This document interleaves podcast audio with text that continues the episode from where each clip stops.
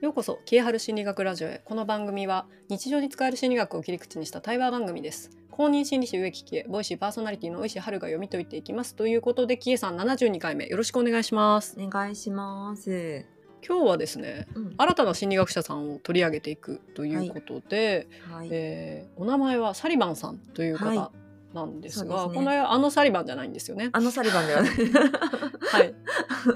皆さんがイメージしているサリバン先生ではありません。ね、サリバン先生、ね、今日、はい、取り上げる方はハリー・スタック・サリバンさんという方で、はい、心理学者の方になるんですね。そうですね。えっと精神科医ですかね。精神科医ですかね。そうですね。はい、失礼しまし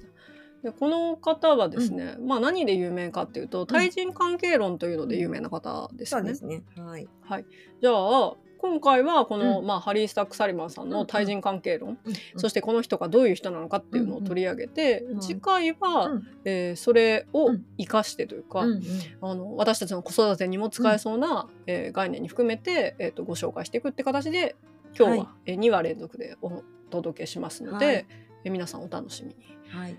ではまずこのサリバンさんっていう方が、うんうんうんまあ、一体どういう人で、うんうんまあ、どういう生い立ちがあり、うん、もうお亡くなりになってるのかどうか含めて教えていただいてもいいでしょうか、うんうん、はいそうですね。サリバンさん、ね、皆さんが知ってる人とは全然違うんですけどそうですね想像してる人とは違う、はい、盲目の少女を助けたわけだよねそれはねもう古典ラジオ聞いてください面白い、はいでね、今日取り上げるハリー・スタック・サリバンさんはせんはっぴゃくきゅうじゅうにねん生まれで、えー、せんきゅうひゃくよんじゅうきゅうねんまで生きた方ですね。残念ながらもうお会いすることはできませんがうん、うん、そうですね。で、えーと、この方精神科医なんですけど以前取り上げたフロイトさんいるじゃないですか。はい、うん、でフロイトさんの全盛期の時にフロイトさんとは、うんまあ、ちょっと違う立場をとってアメリカの心理が、うん、心理学というか精神医学を、うん、まあこう盛り上げ、盛り上げるというか、まあ、違うアプローチをしていった人結構、うん、あのなんだろう臨床をメインにやってたっていうような人なんですね。でちょっと皆さん、うんうん、フロイトさん覚えてますかね。あそう超初期にやったから超初期にやった精神科医の方 で, フ ロ, さんです、ねはい、フロイトとユングといえば有名ですがあの無意識をです ね,、うん、ですね発見した人で、うんうんえー、せんはっぴゃくごじゅうろくねんに生まれて、うん、せんきゅうひゃくさんじゅうきゅうねんにお亡くなりになってるので、うん、この方ともサリバンさんともちょっと被ってるんですよね、うん、そうですね。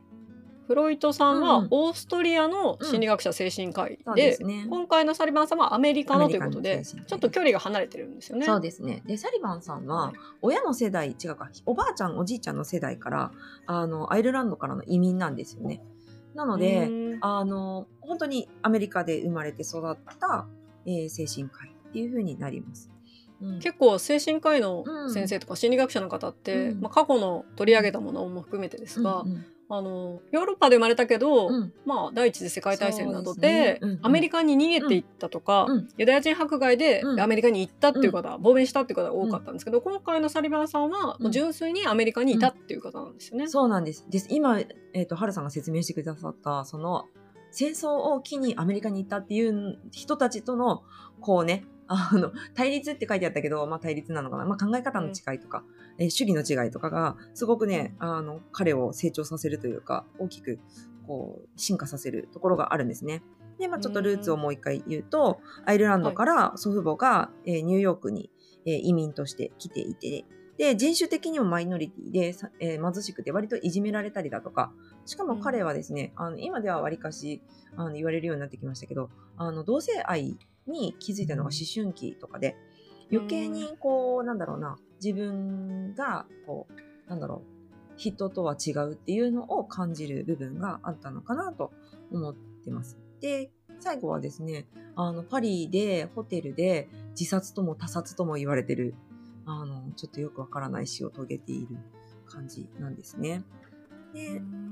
アメリカの心理医学会をあの精神医学会を結構牽引牽引というかなんだろうなメインじゃないんですよ。だから今言った、えっと、アメリカでフロイトがすごいブームになった時フロイトさんの考える心理学とは違う対立したやり方対立でもないんだけど、まあ、ちょっと言い方が難しいとは違うやり方 で, でヨーロッパからどんどん戦争を機にあの心理学者が来るじゃないですか、精神医学者がね、はい、で来た時に彼らはあのフロイトさんから習ってるから教えてやろうっていう感じでアメリカに来るわけですね。で、うん、アメリカの成り立ち文化としてそういう伝統的なとかヒエラルキーを重んじるとかではなく、もっと新しいものをどんどん取り入れてやっていこう、自分たちで作っていこうみたいなのが結構主流な精神性と、ヨーロッパの伝統を重んじてあの私たちは本物を知ってるんだって言ってきた人たちとこうね、主義主張が対立していくっていう風な感じの中で、彼は、えー、っとそのメインのフロイトさんを主流とする精神医学、精神分析が個人内の性的欲求で人って動いてるよね、それってその人の個人のその幼少期の体験とか親との葛藤とかで生まれてるよね、それで精神的な病に陥るよねって言ってたのが、えー、っとサリバンさんたち、まあ、グループがあるんですけど、グループでこう出していったのは、いやそんなことなくないみたいな、でもっとアメリカのこう文化に合ったものを追求して実際の人たち、貧困の人たちを見ていくと、あの病を抱えてる人たちって人間関係で苦しんでんじゃないのっていう風な、環境要因じゃない、特に家族じゃないっていう風なところの見方をしていって、えーと、そっちでその精神医学心理分析を進めていった人っていう風な感じです。はい、長くなりました。いえ、さっきのポイントをちょっとかいつまんで私確認したいんですけど、うん、そのサリバンさんっていうのは異性愛者じゃなかったんですよね。そうですね。なので、うん、えー、とここがすごいそのフロイトの概念と違うところだと思うんですけど、うんうん、フロイトさんはさっきキエさんが言ったように、うん、こう性欲リビドーがあるっていうことを元にして、うんうん、その心理分析をしたり精神分析をするっていうところを近づいていった方なんですけど、うんうん、サリバンさんの理論としては、うん、ここは性欲とか関係なくないっていうことなんですよね。そう、個人内のね発信じゃなくないみたいな、うん、もっと関係性の中で人間って病に落ちてるよねっていうところですね。うんうん、で実際サリバンさんの理論としては、うん、その性欲と無関係な、うん、こう対人の関係、チャムシップっていう言い方をされてますけど、うん、そこに、まあ、完全な愛があるっていうようなことを考えてらっしゃるんですよね。うん、このチャムシップってですね、次回でも出てきますが、うんうん、まあ、え前思春期、小学校のさんねんせいぜんごの思春期頃に現れる同性同年齢のいち対いちの親友関係みたいなものを指してるらしいんですが、まあ、要はここには別に性欲とか存在しないので、うんうん、それらのこう無関係なところ、うん、要は対人関係ですよね、うんうん、あの個人の何かとかではなくて、うん、対人関係の中で、えー、自分のその、うん、持っている理論としては、うん、対人関係が構築されていくっていうことを考えたっていうのがすごい特徴的だなって思うんですよね。そこにはご自身が異性愛者じゃなかったっていうことも背景にあるのかなっていう、うんうん、そうですね。当時多分まだ同性愛は病気だと思われてて、うん、すごく結構ひどい治療とかされてた時代なので、うんうん、あの強制みたいな感じでね、なのでそうですね、そういうのもあるんじゃないのかなと思ったりしますね。で、彼はその統合失調症の治療ですごくあの成果を上げていくんですね、彼のグループはね。はい、実際その、うん、第一次世界大戦の最中に、うん、サリバンさんはシカゴの医学校を出て、うん、えー、陸軍に入って、うん、その新兵の新しい兵の身体検査とか医学的な管理もして第一次世界大戦を終えてるので、そういった、まあえー、社会的な意味で の, その軍人のストレスとか、うん、そういう予防精神医学とかにもすごく興味を持っていた、うん、で精神医学の道に歩んでいくっていうことなので、うん、そこから、まあ、なんか発症していく精神的な疾患とか病とかにもすごく問題意識があったのかなっていうのも感じ取れますよね、この人もいたちからすると。で、やっぱりなんか、えーと在野でどこであの精神科医をしてたかっていうのも結構あって、うん、要はフロイトさんを主流とする彼らは中産階級の人たちを患者として見ていることが多かったんですけど、うん、サリバンさんとかのグループは割とこう貧困とかそういう兵士になる人とかっていうのはわりかしね、あのやっぱりこう、えーと、お金がなくってとかっていう人もたくさんいたので、うん、そういう貧困的な孤 独, 孤独だったり、あと移民とかだったり、そういうマイノリティの人たちを結構メインで見てたっていうところも結構違うのかなというところですね。はい、うん、実際このサリバンさんがですね、うん、そのマイノリティというか、うん、こう人をちゃんとまあ見てるなって思うところが、うん、当時はですね、医師ってすごい権威的な存在なんですね。なんですけど、看護師、医師、そして患者さんの立場の地位の差を抑えるために、うん、看護師さんにはその医師の助手としてのなんかこう待遇を与えるとか、うんうんうん、そういうことも取り組まれてたっていうのがあって、ね、こう、うんうん、この辺がなんていうんですかね、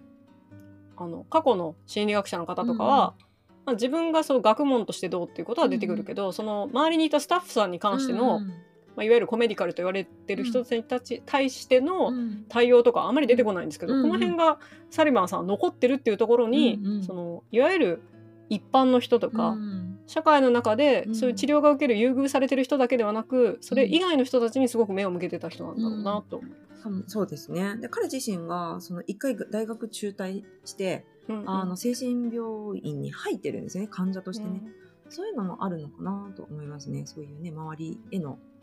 う視野の広さというかね、そういうのはね感じますね、うんはい、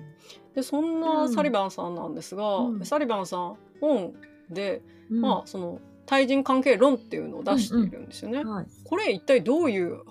論理なんですかね。対人関係論っていうのは、まあ、ちょっと難しいですけど、サリバンさん自身はその個人っていうものを、人っていうのをそのなんだろう、こういろんな人の影響を受けてこう組み合わさってるブロックみたいな感じのイメージかな。でその組み合わせをいろいろどんどん変えながら人間っていうのを人格を形成していって、こう変化ずっと常に変化していく、それは周りの人との関係の中で変化していくものなんだっていうふうに、そう自分っていうのを自己概念とかではなく自己組織、一つの組織として捉えるっていうふうな感じの考え方をしていて、で以前やったマズローさんとかのあの、うん、欲求段階にちょっと似てるんですけど、その、はい、人生理的な欲求ありますよね、あの排泄とか、はい、食欲とか睡眠とかね。でそういうのを満たした上に対人、対人安全保障感っていうものがある、えっと、人から承認されてたりだとか、えっとまあ、人っていうのは誰でも良いわけじゃなくて重要な人からね承認された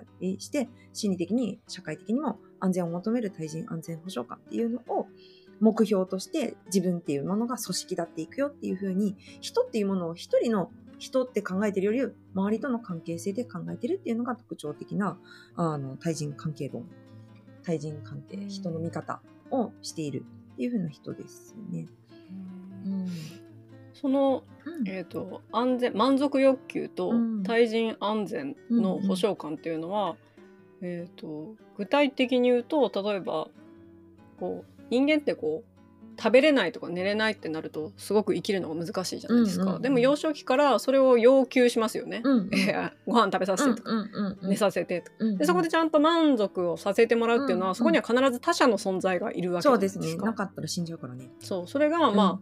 あ、うん、一般的には親だったり、うんうんまあ、親がいない人は何か大人だったりするわけじゃないですか、うんうんうん、でそこで重要な他者からの承認を得た上で、うんえー、今度他人と、うんこう対人安全、まあ、なんか発言をすることによって危害を加えられることがないとか、うんうん、そういった感覚を得ていくことで、うん、私たちはその性格人格とかが形成されていくってことに注目してるってことなんですか、うんうん、そうですね。だから人との関わりなしに人格形成がなくて、うん、はるさん心ってどこにあると思います？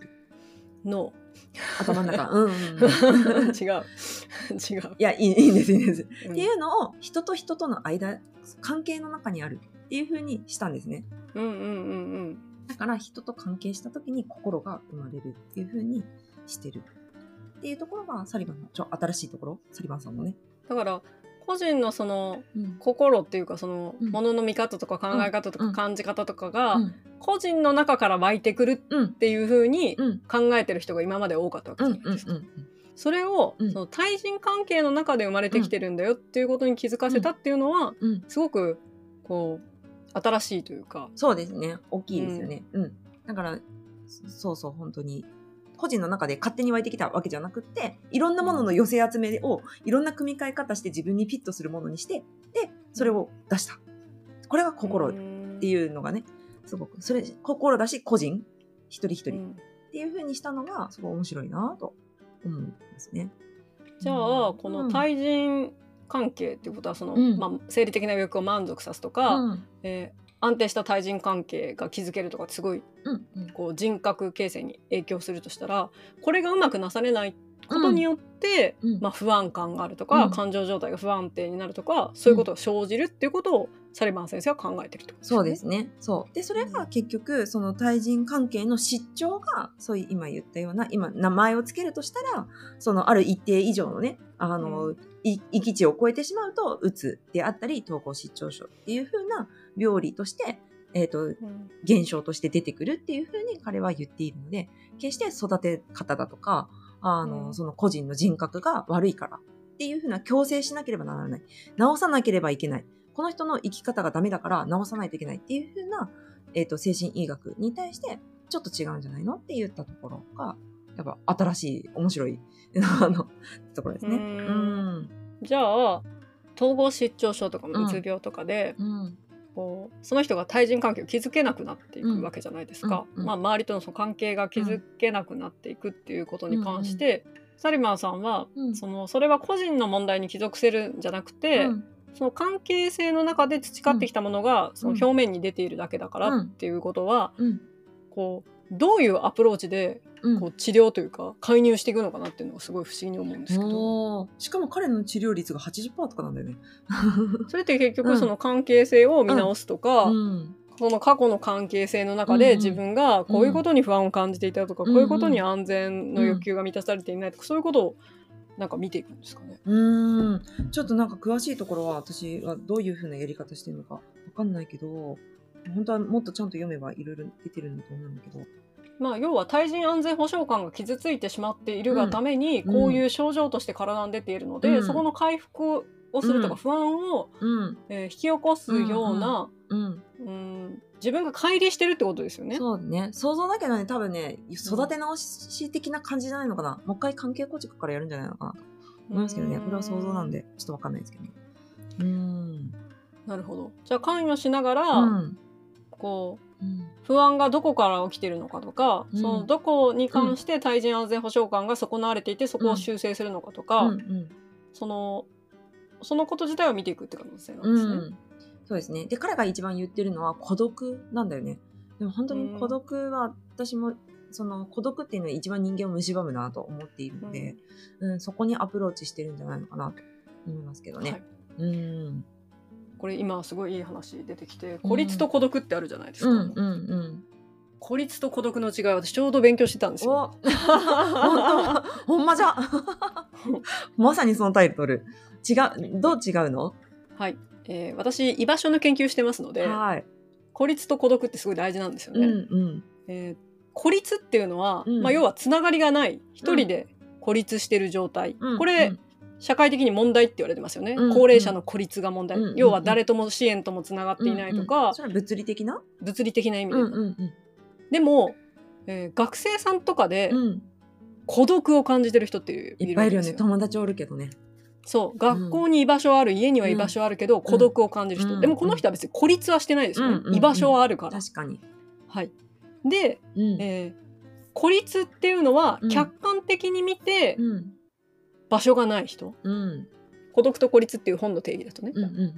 うん、で孤独っていうのは主観的に場所がない人、うん、うーん、なるほどね、うんうんうん、で多分このサリバンさんが見てるのって、うん、主観的に要は孤独になってるってことですね、うん、自分は誰ともつながってない、うん、要はその対人安全保障感っていうのが得られてないっていうことによって精神が、うん、まあちょっと参ってしまっていたり、うん、何かそれが露出してこう病気になってしまってるっていうことに関して、うん、サリバンさんは、うん、そこはリビドーとかじゃない、うん、対人関係の問題なんだって見たっていうことがすごく大事ですね。そうそうそう、だからつながれないっていうのはあなたの心の問題ですよ、あなたの、うん、その例えばまあトラウマだったりだとか、うん、あの親からされたことをあなたが間違って受け止めたからそうなってるんですよとかって言ってたのではない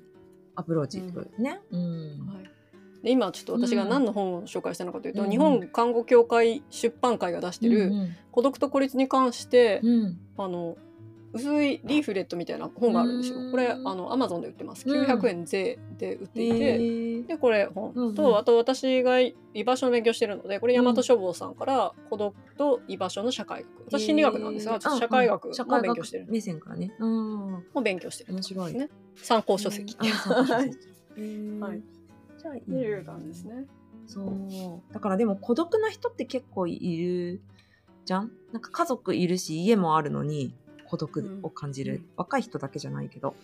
うん、でそういうのは分、うん、かります。すごい欠乏感だよね。もう一個いいもう一個いい紹介で、うん、これいるのは辛いよっていう東波孝人さんの臨床心理士さんの本があるんですけど、うんうん、これね、そのケアとセラピーの違いが話してあるんですよ、うん、セラピーってカウンセリングでしょ、うんうんうん、ケアデイケアってあるじゃないですか、うんうん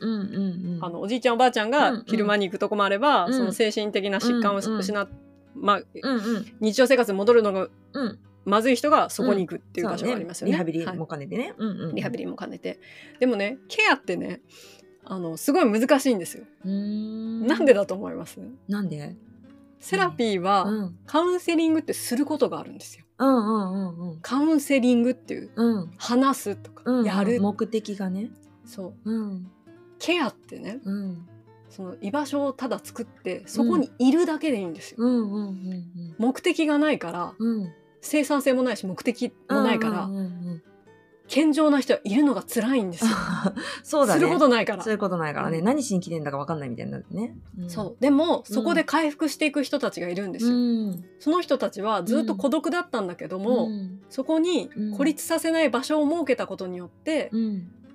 例えばそこにいる人たちとカルタをしたりとか、うん、話したりすることで徐々に何かにつながっていくんですよね、うん、そうすると、うん、暇だなここって感じるようになるんですよ、うんうんうん、なんかみんな何毎日